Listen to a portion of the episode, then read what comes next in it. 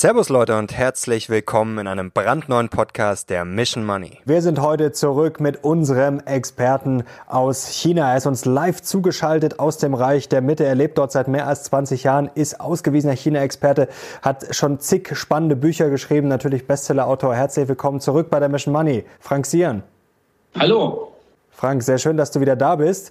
Und ich glaube, das wird heute sehr interessant, mal einen anderen Blick zu bekommen, ähm, ja, was China vorhat. Das fragen sich viele, wie steht China gerade natürlich zu Russland momentan? Und das ist natürlich mal schwer von äh, so weit weg Mut zu maßen. Deswegen fragen wir jetzt natürlich dich. Was würdest du denn jetzt antworten auf die Frage, wenn äh, jemand äh, dich jetzt fragt, wo steht China gerade in diesem Konflikt? Naja, China hat ähm, im Grunde sehr differenzierte Interessen. China möchte nicht, äh, dass die Ukraine ähm, zu Amerika neigt und auch nicht zu Russland. Sie wollen eine unabhängige Ukraine, weil sie dort ähm, ihr Getreide herbekommen. Äh, es ist mit den Amerikanern der größte Getreidelieferant und vor allem, weil sie dort ihre ähm, Rüstungsgüter herbekommen. Der erste chinesische Flugzeugträger, die Liaoning, die kommt aus der Ukraine. Die Hovercraft, diese ähm, Luftkissenboote, die man eventuell brauchen könnte, um Taiwan ähm, zu erobern, die kommen auch aus der Ukraine. Flugzeugmotoren, Schiffsmotoren. Deswegen ist die Ukraine für die Chinesen ein relativ wichtiges Land. Darüber hinaus wollen sie diesen Krieg nicht, der zu viel Unruhe schafft, ähm, der auch äh, ähm, das Verhältnis zum Westen polarisiert. Gleichzeitig wollen sie aber auch nicht sich von dem Partner Russland lösen. Mhm. Das heißt, dass man sozusagen ähm, eine, eine äh, Position bezieht, die irgendwo dazwischen ist. Man hat das ja auch gesehen bei der UN-Resolution ähm, gegen Putins, Putins Angriffskrieg. Da haben sich die Chinesen enthalten, aber eben nicht nur die Chinesen, auch die Inder übrigens und ein großer Teil Afrikas, darunter ähm, auch Südafrika. Ähm, das sind also alles Länder, die ähm, ähnlich denken und ähm, ähm, nicht von ihrer komplexen Position ähm, absehen wollen, sondern versuchen, in dieser Situation zu lavieren. Jetzt hat äh, Chinas Außenminister gerade, das muss man dazu sagen, Montag, Vormittag ungefähr 10, äh, 11 Uhr nochmal Russland etwas den Rücken gestärkt. Was müsste denn passieren, dass China Russland fallen lässt? China wird Russland nicht fallen lassen und das Rückenstärken muss man ganz genau verstehen. Das Rückenstärken heißt, dass die Chinesen sagen, China bleibt ein Partner. Aber China wird alles tun, was in seiner Macht ist, um diesen Krieg zu beenden. Und es waren ja die äh, Chinesen, also genauer gesagt der Präsident Xi Jinping, der mit Putin telefoniert hat und ihn mehr oder weniger gedrängt und gezwungen hat, doch jetzt mit Friedensverhandlungen zu beginnen. Mhm. Das war ja schon ein deutliches Zeichen, äh, in, in welche Richtung es geht. Und die Chinesen haben auch ganz deutlich gesagt, dass die Entwicklung nicht so gelaufen ist, wie sie sich die vorstellen. Ähm, also das ist auch klar. Deswegen wird, glaube ich, keine Situation entstehen, wo ähm, jetzt, wenn wir mal, jetzt können wir natürlich theoretisch alle möglichen Entwicklungen äh, äh, uns vorstellen, aber das bringt, glaube ich, jetzt nichts. Also die, die, die Variante, dass Putin gegen Berlin marschiert und so weiter, das ist, bringt, glaube ich, im Moment nichts. Mhm. Ähm, aber in der gegenwärtigen Situation ähm, mit den Entwicklungen, die sich so abzeichnen, ähm, werden die Chinesen ähm, ein Partner der Russen bleiben. Also setzen wir mal das, äh, den kompletten Irrsinn, wie du es gerade gesagt hast, auf Berlin oder auf die baltischen Länder, mal lassen wir das mal außen vor. Also Wobei das schon Irrsinn genug ist, was im Moment passiert. Natürlich, das klar, das, das klingt pervers. Ich wollte gerade sagen, wenn es bei der Ukraine bleibt, das äh, ist ja pervers, dass man das sagen muss, aber trotzdem, es ist ja so, also wenn es quasi jetzt dabei bleibt, dann äh, bist du dir sicher, dass China sozusagen auch an der Seite Russlands bleibt oder zumindest als Partner nicht Und das aussteigt. ist wiederum für Russland sehr, sehr wichtig, weil ähm, äh, ähm, China die einzige Alternative ist ähm, äh, im großen Stil für die Bodenschätze. Und da hat sich das Machtverhältnis zwischen Russland und China in den letzten Jahren gewandelt. Noch vor fünf Jahren war es so, dass die Chinesen gesagt haben, na ja, wenn ihr uns was verkaufen wollt, liebe Russen, kommt mal, macht einen guten Preis, dann reden wir drüber. Und jetzt hat der Klimawandel und der Druck, die Klimaziele zu erreichen, die Situation geändert sozusagen. Die hat Putin stärker in die Vorderhand gespielt, weil die Chinesen unbedingt das Gas brauchen, um von der Kohle ähm, herunterzukommen. 60 Prozent des Stroms wird immer noch ähm, aus Kohle hergestellt. Und die Chinesen wollen natürlich angesichts dieser unsicheren Weltlage diversifizieren ihre, ihre Bodenschätzelieferungen und äh, wollen verhindern, dass ähm, ähm, nicht alles durch die Straße von Malakka gehen muss. Bei Singapur etwa 70 Prozent äh, der Lieferungen gehen dort mit Schiffen derzeit durch. Und deswegen, deswegen ist Russland eine wichtige Alternative geworden. Und es ist sicherlich auch ein Grund dafür, dass sich nicht der alleinige, aber doch ein wichtiger Grund dafür, dass sich Putin dann am Ende getraut hat, diesen Angriffskrieg ähm, vom Zaun zu brechen.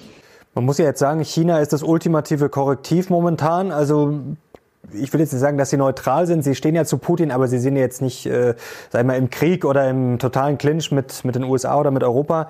Äh, Wäre es jetzt schlau vom Westen, China mehr zu umgarnen nach dem Motto, ja, also wir geben euch was, äh, damit ihr Putin, Putin isoliert? Äh, ich glaube, das funktioniert nicht. Funktioniert also, nicht. Dazu hat China eine zu, äh, zu starke eigene Agenda. Mhm. Ähm, was man sicherlich hoffen kann, ist, dass China ähm, äh, stärker eine Vermittlerrolle spielt, weil es so, sowohl ähm, in Richtung Westen doch ähm, auch äh, verlässliche, stabile Kommunikationskanäle gibt und ähm, China am Ende das eins, die einzige Großmacht ist, äh, ähm, auf die Putin äh, hört, aus den Gründen, die ich eben genannt habe. Insofern könnte das eine Variante sein, die dann zum Zuge kommt, äh, wenn der äh, israelische Premierminister, der ja derzeit vermittelt, dann doch nicht so erfolgreich sein sollte. Ähm, die Chinesen reißen sich nicht um diese Rolle. Das ist ihnen eher unangenehm, weil sie dann in dem Moment auch, wo sie vermitteln, Position beziehen müssen. Mhm. Aber es kann durchaus eine, eine ähm, Lage eintreffen, wo das auch eine Chance ist, für China in der Weltgemeinschaft eine neue Rolle zu spielen. Äh, wer ist denn jetzt der große Verlierer? Also Russland ist sicherlich kein Gewinner, hat aber diesen Backup China noch. Also da ist zumindest jetzt nicht alles verloren. Da steht man jetzt nicht ganz nackt da, kann notfalls auch seine Energie dahin verkaufen, auch wenn das natürlich jetzt über Nacht nicht alles äh, funktioniert. Äh, es sind schon Pipelines da natürlich, aber man müsste vielleicht auch nochmal Sachen umbauen. Ist Europa dann am Ende aus deiner Sicht der große Verlierer? Ja, also man muss schon sagen, dass Putin ein großer Verlierer ist, weil er ähm, die Situation, so wie es aussieht, doch sehr falsch eingeschätzt hat, vor allem die Reaktion des Westens.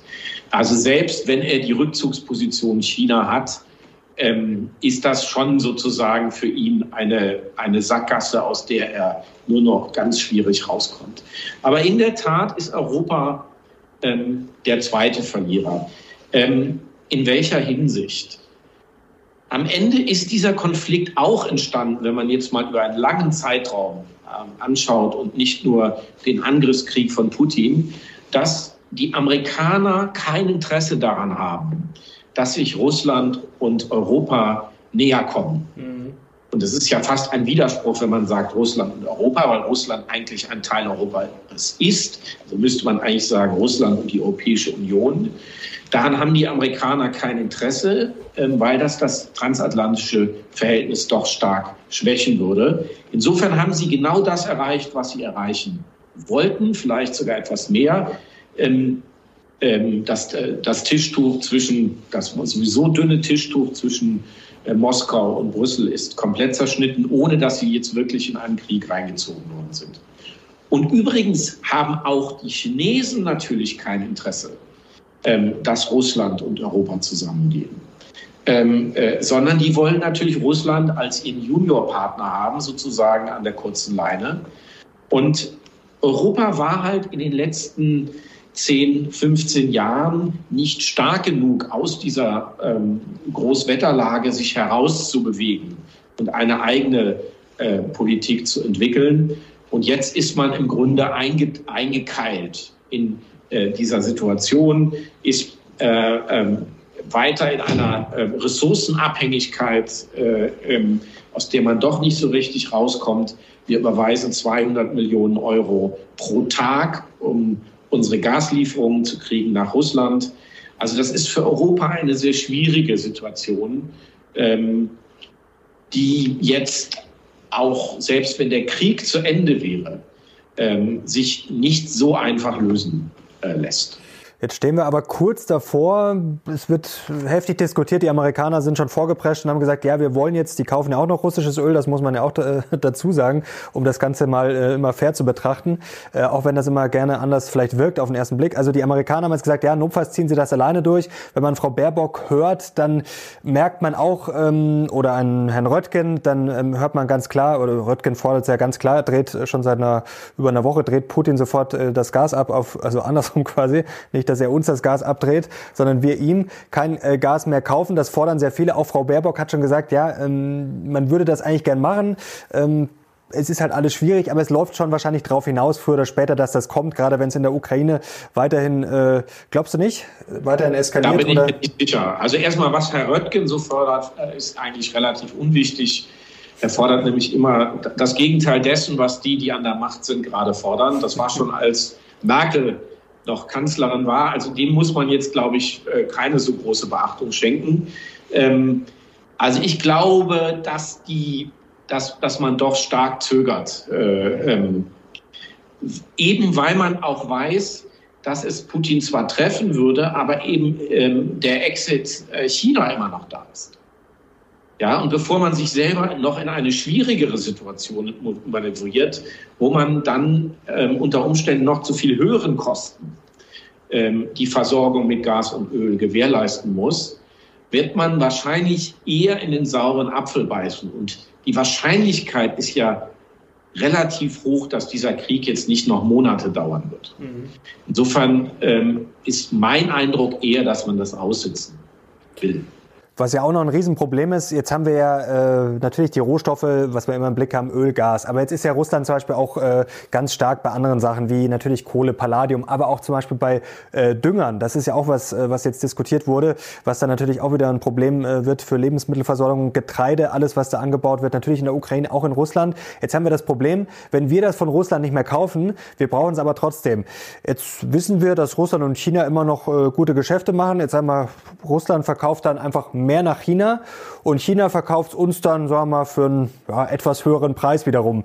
Also das bringt doch unterm Strich nichts, oder? Nein.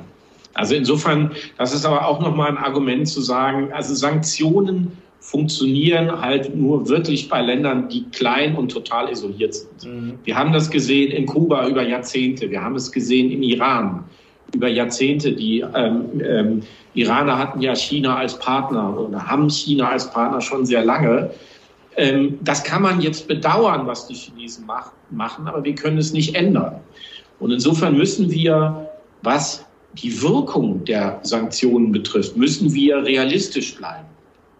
Und wir müssen eben leider in dieser Situation realistisch abwägen, ob wir uns indem wir ähm, kein Gas mehr von Putin kaufen, vielleicht nicht mehr schaden, als wir Putin schaden. Mhm. Und ich glaube, da muss man eine sehr nüchterne und vorsichtige ähm, Abwägung ähm, be betreiben. Aber ähm, jetzt muss ich unsere Politiker ganz kurz in Schutz nehmen. Also ich gebe dir recht, man muss das ja mal rational betrachten, denn unterm Strich, wenn es nichts bringt und man sich nur selber schadet. Auf der anderen Seite muss man natürlich sagen, was Putin da jetzt äh, veranstaltet, ist natürlich auch äh, ja, äh, ein Schock für die westliche Welt gewesen. Glaube, und man musste ja ein Zeichen ja setzen. Zu dem richtigen, das ja? hat ja auch zu dem richtigen Ergebnis geführt. Es, es hat eine nie dagewesen, in der Weltgeschichte nie dagewesene Welle an Solidarität gegeben. Mhm und die gibt es noch. Also das sozusagen, ähm, und die würde man, äh, die, die, hin, die fegt man ja nicht hinweg, indem man jetzt weiter Gas kauft. Also das äh, sozusagen sind ja, ähm, und das ist, wenn man überhaupt etwas Positives an diesem Krieg ähm, abgewinnen kann, dann ist es diese unglaubliche, ja geradezu faszinierende Solidarität. Ähm, der globale Wunsch keinen Krieg mehr zu haben. Und ich glaube, das ist ein ganz, ganz wichtiger Schritt. Und das ist im Übrigen ein sehr deutliches Signal an die Chinesen, an Peking, ähm, wenn es um das Stichwort Taiwan geht. Ich glaube, die Hürde oder anders formuliert, der Preis für eine Invasion Taiwans ist in den letzten Wochen viel, viel höher geworden. Mhm. Und ähm, Die Chinesen werden sich das jetzt dreimal überlegen, zumal sie in einer ganz anderen Situation sind. Der Putin ist im Grunde ein ewig, ein ewig gestriger, ein Kind des Kalten Krieges, ähm, das, äh, der ein Land regiert, ähm, das noch sozusagen kalte Kriegsstärken hat, nämlich eine große Armee und Bodenschätze. Heute ist aber der Wettbewerb, verlagert sich der Wettbewerb der, der Großmächte mehr in Richtung Handel, mehr in Richtung äh, Wirtschaftskriege und innerhalb, äh, dieser, äh, innerhalb der Wirtschaft vor allem in einem Wettkampf um, Te um Technologie. Das sieht man ganz klar zwischen China und ähm, den USA. Das hat man ganz deutlich gesehen an der Reaktion von Donald Trump, wie er versucht hat, ähm, oder ähm, ähm das ist ihm ja auch gelungen, über die Chips sozusagen die Chinesen äh, einstweilen aus dem Spiel zu drücken, ähm, einfach durch die Tatsache, dass die Chips mit amerikanischer Software, selbst wenn sie in Europa hergestellt werden, eben, dass dort diese amerikanische Software benutzt wird und er deswegen sagen kann, keine Chips äh, äh, ähm, für die Chinesen. Das heißt, da sieht man, da verlagert sich der Machtkampf weg vom Militär ähm, Joe Biden hat auch gesagt, das Ende von Afghanistan ist nicht nur das Ende dieser speziellen Invasion, sondern auch das Ende der großen amerikanischen Militärinvasion. Und das Problem von Putin ist, dass er in diesem Bereich, im Bereich der Innovation nichts zu bieten hat. Und jetzt in einem wahnsinnigen, skrupellosen Befreiungsschlag versucht im Grunde das Rad der Geschichte zurückzudrehen. Und das wird nicht funktionieren. Die anderen Länder sind weiter. Und selbst die Chinesen sind eben weiter. Für die Chinesen ist es viel angenehmer, sozusagen über wirtschaftliche Aktivitäten an, äh, an, Macht zu gewinnen, als jetzt irgendwo einzumarschieren, zumal sie ja gar keine militärische Tradition dafür haben. Und sie haben gerade die, gerade die Freihandelszone RCEP aufgemacht, die größte Freihandelszone der Welt in Asien. Und die wollen sie natürlich jetzt aufbauen und vielleicht auch die Handelsströme ein bisschen diversifizieren. Oder One Belt, One Road, wo weiterhin investiert wird, etwas äh, zögerlicher, aber doch weiter investiert, die Investitionen in Afrika. Das alles wäre ja obsolet, wenn Peking ähm, auf die Idee käme, dann Taiwan militärisch anzugreifen. Und insofern ähm, ähm, ist das in China eine, eine andere Situation als für Sie in Russland. Jetzt äh, müssen, haben wir gleich ganz viele spannende Themen. One Belt, One Road, äh, das habe ich mir auch notiert. Das ist ja auch durchaus äh, NATO-Gebiet, Ukraine und was da alles äh, mitspielt. Wäre das ein Druckmittel? Denn das wird den Chinesen natürlich auch nicht äh, wirklich passen. Oder ist das vielleicht das einzige Druckmittel, was der Westen hat, dass China das sicherlich auch nicht aufs Spiel setzen will? Naja, der Westen kann natürlich jetzt schon, schon stolz sein auf diese geschlossene Reaktion und muss da eigentlich gar nicht mehr viel Druck machen. Der, der sozusagen, da liegen die Karten auf dem Tisch. Peking ist jetzt klar, was passiert, wenn sie das machen.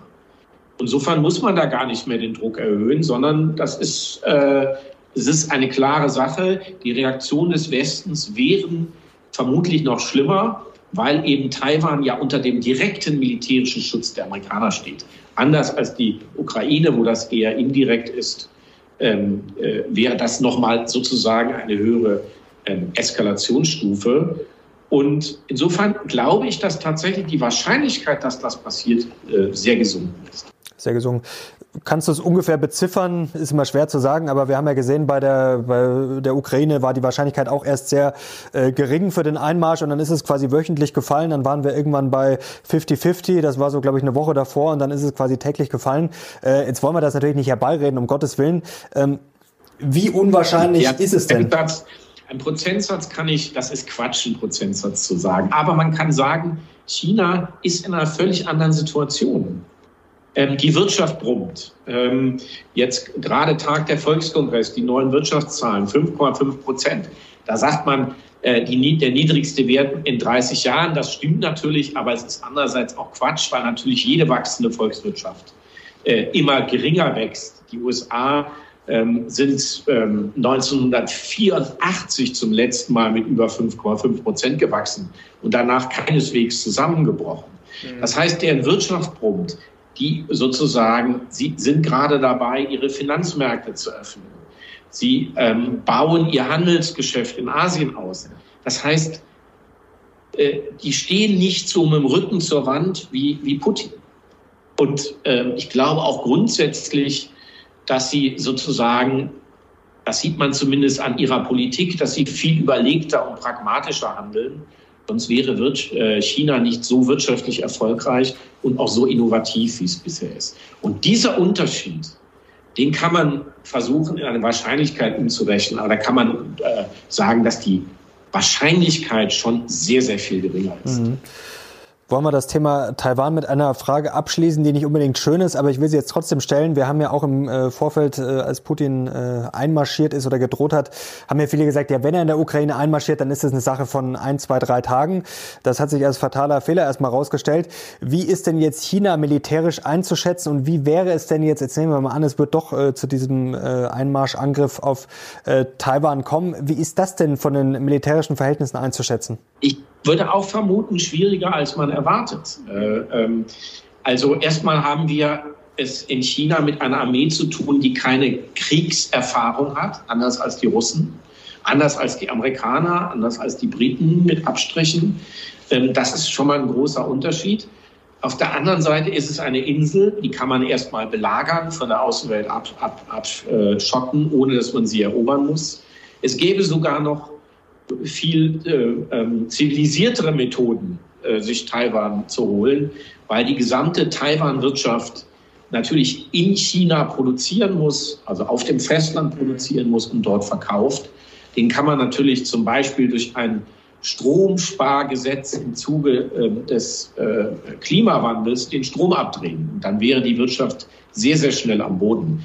Also ähm, aber ich glaube auch insgesamt gesagt, man soll die Schwierigkeit der Eroberung Taiwans sollte man nicht unterschätzen. Jetzt gab es ja viele Berichte, was vielleicht schon stützt, dass China und Russland doch enger sind, als das viele vielleicht jetzt äh, äh, meinen, obwohl man natürlich das auf dem Zettel hat und schon zu sehen ist. Es gab ja diese Berichte, was die New York Times enthüllt hatte, dass äh, China quasi gebeten hat, äh, lieber Wladimir, greift doch erst nach den Olympischen Spielen an. Und dann, was auch sagen wir, durchaus verdächtig ist, im Dezember hat Reuters schon gemeldet, dass China äh, massiv äh, Weizen äh, aufgekauft hat. Also äh, das deutet ja schon darauf hin, ich, will, ich, halte, ich, halte beides für Falschmeldung. Okay. Ähm, ähm, die, die Sprecherin des Außenministeriums, als es losging, die, war, die hatte keine Sprachregeln. Und das spricht dafür, dass auch die Chinesen das kalt erwischt hat. Okay. Das machen die nicht. Normalerweise haben die eine Sprachregelung, wissen sie genau, was sie sagt. Und die arme Frau, die stotterte da rum und wusste also nicht, in welche Richtung sie jetzt argumentieren sollte. Ich vermute, dass es eine Absprache gab, die ähm, sich vielleicht auf die, äh, äh, diese kleinen autonomen Regionen im Osten bezieht, äh, bezogen haben. Das, da sind ja viele davon ausgegangen, dass er da reingeht. Aber die große Invasion ähm, hat die Chinesen hier auch kalt erwischt. Mhm. Und das mit dem Getreide hat einen, einen ganz einfachen Grund. Es hat in Chinesisch, äh, in China aus äh, ähm, aus äh, Klimagründen oder aus Unwettergründen eine sehr schlechte Ernte gegeben. Das heißt, die müssen mehr dazu kaufen. Ähm, also ich kann, glaube, ähm, ich halte beides für sehr unwahrscheinlich als, als Beleg dafür, dass äh, Peking und Moskau in dieser Frage unter einer Decke stecken. Jetzt würde mich interessieren, wie, wie hat sich jetzt eigentlich das chinesisch-amerikanische Verhältnis ähm, gewandelt? Denn man hatte ja das Gefühl vor zwei Jahren, gerade unter Trump noch, also wenn es einen Krieg gibt, auch wenn das natürlich immer unwahrscheinlich war, dann wird das irgendwie zwischen China und den USA ausgetragen. Das war ja eigentlich so das Ultimative. Da hatte man ja Russland gar nicht mehr wirklich auf dem, äh, auf dem Schirm. Äh, wie hat sich denn jetzt zuletzt äh, das Verhältnis entwickelt und vor allem jetzt nochmal durch diese Eskalation äh, von Putin in der Ukraine? Wie ist jetzt das Verhältnis gerade zwischen USA und China? Naja, der, äh, natürlich ist der Druck jetzt größer geworden, zusammenzuarbeiten. Mhm. Äh, das ist ja klar. Und sich wechselseitig als verlässlicher Partner zu behandeln.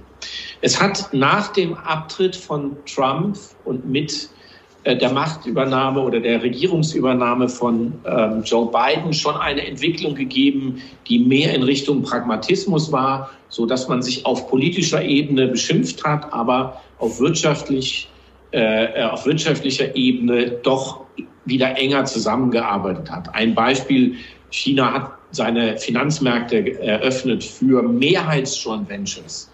ähm, im Asset Management Bereich für Goldman Sachs, für BlackRock und andere Unternehmen.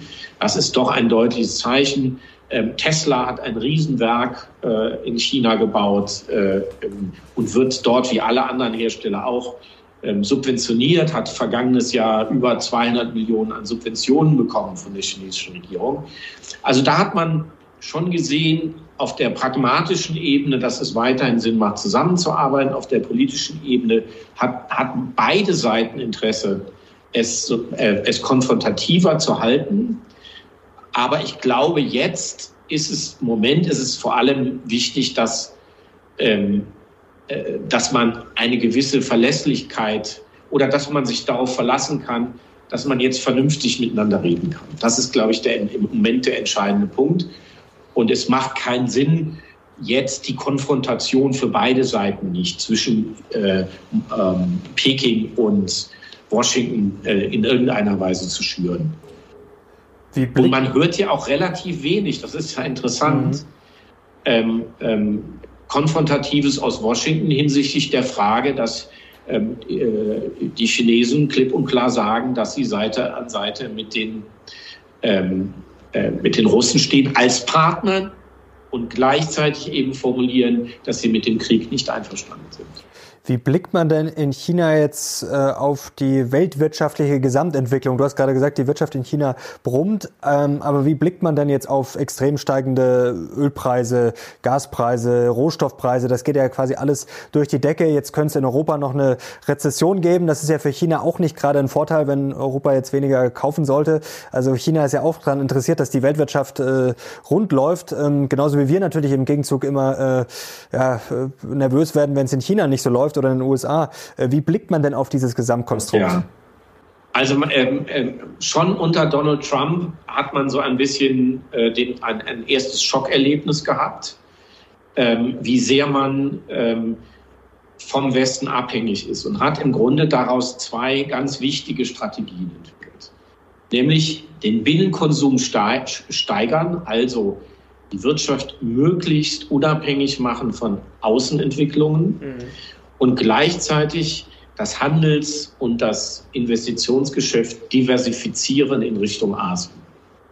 Und so ist diese äh, größte Freihandelszone der Welt entstanden, RCEP, in der ganz Asien drin ist, außer die Inder, die noch zögern. Und die dann natürlich dazu führt, dass ähm, dort jetzt ein riesen Binnenmarkt entstanden ist. Ähm, innerhalb ähm, dieses Binnenmarktes kann man natürlich jetzt ganz anders arbeitsteilig produzieren, ähm, ohne Zölle zahlen zu müssen. Und das gibt im Moment einen großen Schub für die ähm, Länder in der Region, aber auch eine große Erleichterung für China, weil sie ihre Handelsströme Schritt für Schritt vom Westen weg verschieben können. Das bedeutet natürlich jetzt nicht, dass man mit dem Westen keinen Handel mehr treibt, aber man stellt den Handel auf mehrere Füße sozusagen und ist jetzt nicht mehr so abhängig wie noch vor zwei, drei Jahren von einem, äh, von dem Wohl und Wehe eines amerikanischen Präsidenten. Und diesen Weg, dieser Weg hat sich im Grunde ähm, in, in Corona-Zeiten noch beschleunigt. Wir dürfen ja nicht vergessen, dass China relativ wenig unter Corona gelitten hat. Es waren im Grunde am Ende sechs harte Wochen im, im Frühjahr äh, 2020 und seitdem brummt die Wirtschaft einigermaßen normal, minus äh, des internationalen Tourismus und Reiseverkehrs, weil China immer noch geschlossen ist. Man muss drei Wochen Quarantäne machen, zwei bis drei Wochen, wenn man ins Land kommt. Aber ähm, auf jeden Fall kann man sagen, dass sich Chinas Wirtschaft besser ähm, ähm, oder dass Chinas Wirtschaft die Corona-Krise besser durchstanden hat als die Volkswirtschaften im Westen und sich damit auch die Dynamik des Aufstiegs Chinas und seiner asiatischen Nachbarn noch einmal verstärkt hat. Und jetzt hat man Russland in gewisser Weise auch in der Hand. Jetzt gab es ja Meldungen, dass russische Firmen äh, wie verrückt Konten bei chinesischen Banken eröffnet haben oder eröffnen wollten. Es gibt ja auch dieses Zahlungssystem, dieses MIR. Äh, äh, vielleicht kannst du uns da noch äh, ein paar Einblicke geben, wie du das jetzt einschätzt. Naja, da kann man äh, sehr viel vom Verhältnis zwischen China und Iran ähm, lernen. Mhm. Da geht es ja schon Jahrzehnte im Grunde, ähm, dass wir Sanktionen gegen äh, Iran haben aus dem Westen. Das wurde kurz aufgehoben am Ende der Amtszeit von äh, Obama, dann wieder von Trump reinstalliert. Und da ist es einfach so, dass man keine internationalen Transaktionen macht, sondern ähm, äh, die Iraner, und so wird es auch bei den Russen sein, werden dann Konten in China eröffnen und dann ähm, fließen die Geldströme innerhalb ähm, Chinas, sodass man keinen SWIFT-Code braucht, äh, wenn es mhm. hart auf hart kommt. Und dann haben eben die Russen Konten in China, an die können sie ran, aber sie können dann unter Umständen kein Geld ins Ausland überweisen, wobei das auch noch nicht klar ist, weil es natürlich die Möglichkeit gibt, über ähm, ähm, Strohleute dann wiederum ähm, auch Geld auch raus, aus China heraus überweisen zu können, weil gegen China gibt es ja keine Sanktionen. Also deswegen nochmal, dieses Sanktionenthema ist eben sehr schwierig und äh, wir müssen realistisch bleiben, was die Wirkkraft von Sanktionen hat, auch im Falle ähm, des Angriffskrieges äh, von Putin gegen die Ukraine. Jetzt um das Thema mal langsam so ein bisschen abzuschließen, wir wollen gleich noch über China, vielleicht auch über die Tech-Aktien reden. Das ist ja auch mal ein spannendes Thema und auch noch äh, über Afrika, vielleicht das ganz kurz anschneiden. Äh, wie ist denn jetzt deine Prognose? Also China hält sich äh, bedeckt, hält sich neutral, unterstützt Russland noch, aber will jetzt natürlich auch nicht sich zu sehr exponieren. Putin wird sich wahrscheinlich die Ukraine holen. Ähm, aber was passiert dann? Also wir sind ja irgendwie in so einem gefühlt luftleeren Raum. Man weiß jetzt zwar, wo die Reise ungefähr hingeht, aber man fragt sich halt, ja, was, was kommt danach? Wie geht's weiter? Und wo soll das hinführen? Naja, also äh, das ist eine sehr äh, schwierig zu beantwortende Frage, was danach kommt. Es könnte sein, dass man sich darauf einigt, dass Russland ähm, äh, geteilt wird in irgendeiner, äh, dass die Ukraine geteilt wird in irgendeiner Art und Weise. Also gar nicht mal so formell, sondern informell, dass die Ost, die Ostregionen unter russischem Einfluss bleiben, der Rest äh, vielleicht unter internationaler Aufsicht äh, neutral bleibt. Aber das ist jetzt viel zu früh. Ähm, was klar ist, dass sich, glaube ich, das äh, Verhältnis zwischen Putin und dem Westen nicht mehr reparieren lässt. Was wiederum bedeutet, dass alle internationalen Aktivitäten Putins über äh, China gehen müssen, weil es gar keine Alternative gibt. Glaubst du, es könnte der Punkt kommen, wie gesagt, es ist schwer zu sagen, aber es kann ja sein, dass es noch weitere Eskalationsstufen gibt. Wollen wir es nicht hoffen, aber da wurde ja auch schon einiges äh, verbal äh, rumgehauen, gerade auch natürlich von äh, Herrn Putin in Sachen Atom und das wollen wir jetzt gar nicht ausführen. Ähm, glaubst du, es könnte der Punkt kommen, wo sich China zwischen Russland und dem Westen entscheiden muss und wie würde sich dann China entscheiden? Ich glaube das nicht, weil ähm, grundsätzlich ähm, sehen Chinesen solche Verflechtungen komplexer. Mhm. Also sie denken mehr in weniger in Gut und Böse und mehr in Balance. Ähm, deswegen ist das, das ist eine sehr westliche Vorstellung, dass man sich entscheiden muss. Ähm, ähm, da ist die chinesische Kultur ähm, sehr tief im Austarieren verhaftet. Also das muss man sich vorstellen wie ein Mobile, dass man ähm, vielleicht einzige, ein, einzelne Fische in dem Mobile verschieben muss ähm, bedeutet aber nicht, dass das ganze Mobile sozusagen umkippt. Deswegen glaube ich, wird, wird immer, wird China immer ähm, in einer Art und Weise reagieren oder agieren, die mit dem westlichen Blick ähm, äh, auch das Label Lavieren sozusagen bekommen kann. Ähm, aber das sieht man in China anders, sondern in China würde man dann sagen, man versucht die ähm, die, die, das Geflecht in der Komplexität, die es nun mal gibt, zu erfassen. Und sozusagen innerhalb dieses Geflechtes einzelne Bereiche zu verschieben. Und das ist gar nicht, das ist kein Zynismus und es geht auch gar nicht darum, sich vor einer Entscheidung zu drücken, sondern das ist tatsächlich eine andere Denkweise. Mhm. Jetzt ist das Ganze natürlich eine humanitäre Katastrophe, brauchen wir nicht drüber sprechen. Äh, schrecklich, was da gerade noch passiert und wir wollen nicht hoffen, dass es jetzt äh, noch immer schlimmer wird. Ähm, hat es trotzdem ein Gutes aus Sicht des Westens? Nimmt man den Westen jetzt auch gerade in China ähm, nach dieser heftigen Reaktion und nach diesem Schulterschluss äh, etwas ernster? Ja, also das äh, hatte ich ja schon gesagt. Es ist schon ein großer Fortschritt, was ähm, die globale Ächtung des Krieges als Machtmittel mhm. betrifft. Da, da sind wir, glaube ich, einen großen Schritt vorangekommen und äh, hinter diesen Schritt gehen wir, glaube ich, auch nicht so leicht wieder zurück. Und das ist auch eine Lektion, die China lernen muss oder diejenigen in China lernen müssen, ähm, die glauben, äh, dass sie Taiwan militärisch einnehmen können. Also äh, ähm, ohne einen großen politischen Preis zu zahlen. Deswegen ähm, darf man das auch nicht äh, unterschätzen.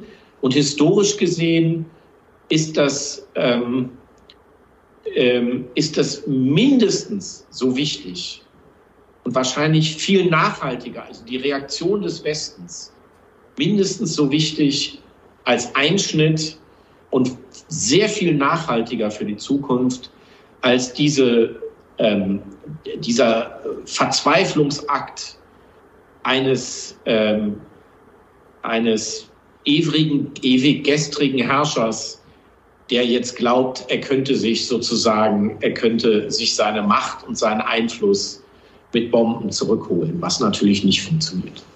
Jetzt wollen wir noch kurz über China sprechen. Jetzt hast du vorher gesagt, die chinesische Wirtschaft brummt.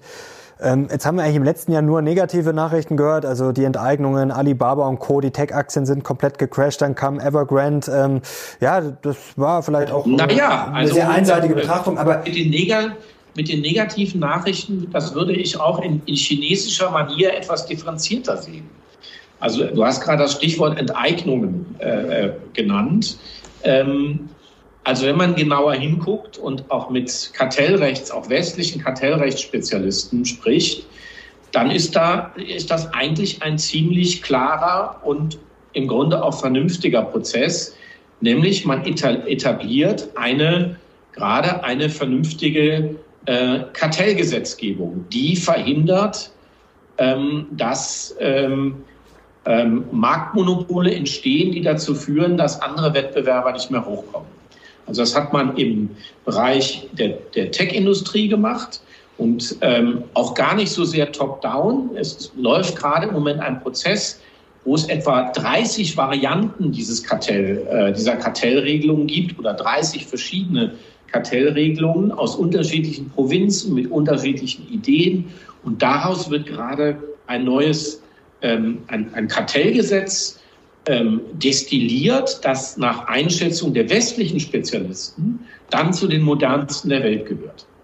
Also insofern ähm, geht es da nicht zurück zu Mao und es geht auch nicht darum zu verstaatlichen, sondern es geht darum, ähm, ähm, diese Monopole ähm, zu brechen und eine Situation zu schaffen, und da sieht man schon eine ganze Menge Bewegung im Markt, wo ähnliche Spiele, Spieler mit ähnlichen Geschäftsmodellen größere Chancen haben, ähm, ein Stück von dem Kuchen abzubekommen. Und, an, und da muss man eben jetzt hingucken.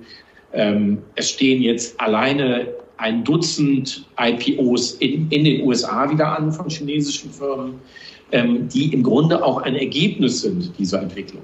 Ähnlich ist es im Immobilienmarkt. Auch da möchte man einfach ähm, äh, das Glücksspielelement des Immobilienmarktes ein wenig rausnehmen und hat im Grunde Spielregeln eingeführt, Mindestreserven für die Unternehmen.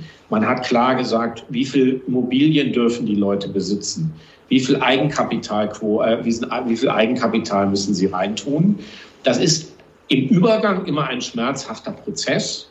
Ähm, und einige Unternehmen, die es besonders doll getrieben haben, wie Evergrande, gehen dann mit Ansage des Staates auch zugrunde. Aber das Ergebnis ist sicherlich ein verlässlicher und stabiler, stabilerer Immobilienmarkt, der mehr mit äh, dem zu tun hat, was wir uns als moderner, Immobilien, moderner Immobilienmarkt im Westen ähm, so vorstellen. Und man darf nicht vergessen, der Immobilienmarkt, der Wohnungsimmobilienmarkt ist im vergangenen Jahr trotz dieser ganzen Probleme immer noch um vier Prozent gewachsen. Das ist ja so schlecht nicht. Trotzdem hat es wahrscheinlich viele Investoren verschreckt, auch wenn es natürlich langfristig positive Einflüsse haben könnte. Ähm, werden wir auf jeden Fall beobachten. Also überbewertet erscheint China jetzt gerade nicht. Jetzt sind die Aktien zuletzt auch noch mal ein bisschen, noch mal ein bisschen zurückgekommen. Aber man muss natürlich sagen, es gibt schon äh, diktatorische äh, Merkmale. Es ist ja auch so eine bekannte Tennisspielerin dann mal verschwunden. Und ähm, also da gibt es schon noch viel Arbeit zu tun, oder? Also die, die Art und Weise, damit wir uns da auch nicht missverstehen, die Art und Weise, wie das gemacht wird, das entspricht nicht unseren Vorstellungen, mhm. nämlich ohne zivilgesellschaftliche äh, äh, Diskussion über Nacht und gewissermaßen ist dann auch der Rechtsweg ausgeschlossen. Das sozusagen, also die, die, die Umsetzung ist ohne Rücksicht auf Verluste gewesen. Das bedeutet aber wiederum nicht, dass das, was gemacht wird, dann doch, doch sinnvoll sein kann. Ähm, und, äh, ähm, und die Investoren haben sich natürlich mit Recht äh, erschrocken, weil während des Spiels die Spielregeln geändert wurden. Das macht man eigentlich nicht. Trotzdem würde ich sagen, ähm, Wunden lecken, äh, Verluste einstreichen. Das, was danach kommt, wird eher stabiler, eher verlässlicher und eher für internationale Investoren interessanter werden aber wahrscheinlich auch schwieriger in Einzelaktien zu gehen. Also vielleicht wird es für den breiten Markt attraktiver, aber wahrscheinlich dann, wenn man jetzt sieht, äh, wie du gesagt hast, dass dann, ich kaufe jetzt eine Aktie und die läuft vielleicht auch ganz gut, das Unternehmen ist gut, aber dann werden halt einfach mal über Nacht die Spielregeln geändert. Also im Nein, Zweifel schwierig, oder? naja, wenn die neue Gesetzgebung dann mal steht, wird es dann sicherlich eher verlässlicher werden. Okay. Und dann gibt's halt statt einem Alibaba, gibt's halt sechs Alibabas. Das ist eigentlich am Ende das Ziel des neuen Kartellrechtes. Und wenn man dann die anderen fünf findet und früh einsteigt, dann hat man, ähm, dann hat man gewonnen.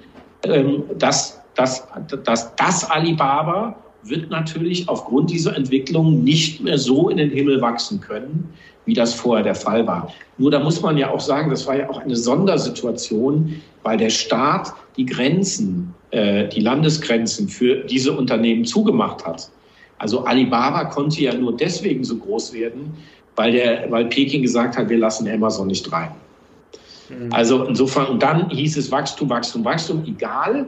Dann sind diese Unternehmen so groß geworden, dass der Staat gesagt hat, hoppla, ähm, jetzt habt ihr auch noch ein Geschäftsmodell, das unser Finanzsystem aus den Angeln hebt. Wir erinnern uns, Mikrokredite and Financial.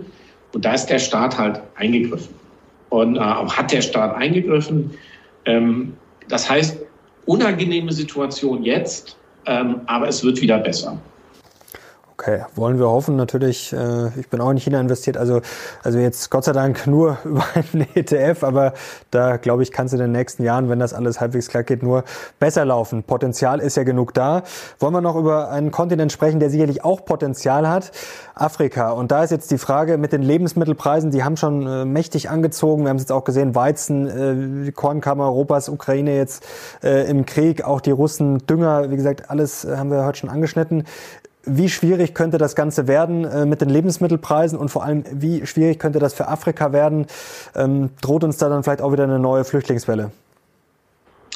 Ja, das ist ähm, sch äh, schwierig abzusehen, ähm, weil wir jetzt nicht wissen, wie nachhaltig die Preise steigen. Also wenn jetzt mal angenommen, nächste Woche ist der Krieg zu Ende, was ja durchaus jetzt nicht eine völlig absurde Vorstellung ist, dann wird sich das meiner Einschätzung nach relativ schnell wieder normalisieren zumindest was die Lebensmittelthemen betrifft. Ähm, äh, äh, wenn das nicht so ist, dann wird wahrscheinlich eine Entwicklung eintreten, wie wir sie auch schon in vergangenen Jahren bei Krisen haben, dass die sozusagen Chinesen dann ähm, im Grunde in diesen Ländern für Stabilität sorgen, indem sie Zinszahlungen, Kreditrückzahlungen aussetzen, indem sie ähm, ähm, neue Kredite geben zu, ähm, zu geringen Zinsen, weil die Chinesen haben, Peking hat eine andere Strategie als wir. Mhm. Ähm, sie, sie wollen nicht nur wirtschaftlich erfolgreich sein, sondern sie wollen auch langfristige politische Partner haben. Zum Beispiel, wenn es in den Vereinten Nationen ähm, ähm, darum geht, in den Vereinten Nationen das eine oder andere Thema durchzusetzen. Und es ist ja sehr interessant zu sehen, dass etwa die Hälfte der afrikanischen Staaten sich bei der UN-Resolution, ich habe das vorhin schon mal kurz erwähnt, ähm, an der Seite Indiens und an der Seite äh, Chinas enthalten haben, als es darum ging, den Angriffskrieg von Putin zu verurteilen. Daran, daran sieht man also so eine Machtverschiebung. Ähm, ähm, auch dieses Kontinents, würde ich sagen, eher in Richtung Asien, wobei man da ganz klar sehen muss, das ist jetzt nicht nur China, das ist auch Japan, das ist auch ähm, äh, das ist Südkorea, das ist Indien, also die spielen alle eine relativ ähm, ähm, große Rolle, wenn es darum geht, ein, den Einfluss in diesem Kontinent zu stärken. Und was wir Europäer jetzt eigentlich machen müssen, wir müssen es stärker auf dem Schirm haben. Wir müssen uns dort stärker engagieren. Ähm, wir müssen dort eine viel größere Rolle spielen, als das äh, bisher der Fall war. Sonst ist dieser Kontinent ähm, ähm, der übrigens äh, auch sehr relevante Bodenschätze hat für unsere Zukunft. Sonst ist dieser Kontinent weg. Und ähm, ähm, wir haben ja eigentlich ein viel größeres Interesse als die Chinesen, weil ähm, Afrika ist unser Nachbar. Und wenn das schief geht in Afrika oder wieder eine Welle, eine Krisenwelle kommt, dann, ähm, dann kommen, eben, kommen eben die Flüchtlingsströme, gehen eben nicht nach China natürlich, mhm. sondern die kommen übers Mittelmeer nach Europa. Frank, herzlichen Dank. Afrika wäre auch mal ein sehr spannendes Thema, glaube ich, mal für ein eigenes Video, auch zum Investieren natürlich auch, äh, ja, wahrscheinlich massiv unterschätzt. Also da gibt es einige Bereiche, wo Afrika schon wirklich stark ist, Mobiltelefone und Co., aber da bist du auf jeden Fall, glaube ich, äh, tiefer drin. Leute, wenn ihr das mal sehen wollt, ein Afrika-Spezial sozusagen mit Frank Sieren, dann schreibt es doch gerne mal in die Kommentare. Frank, herzlichen Dank dir. Sehr gerne, bis bald. Tschüss. Danke dir und euch danke fürs Zuschauen. Wenn es euch gefallen hat, dann gerne einen Daumen nach oben. Danke nach China, danke nach Hause. Wir sind jetzt raus. Macht's gut. Ciao.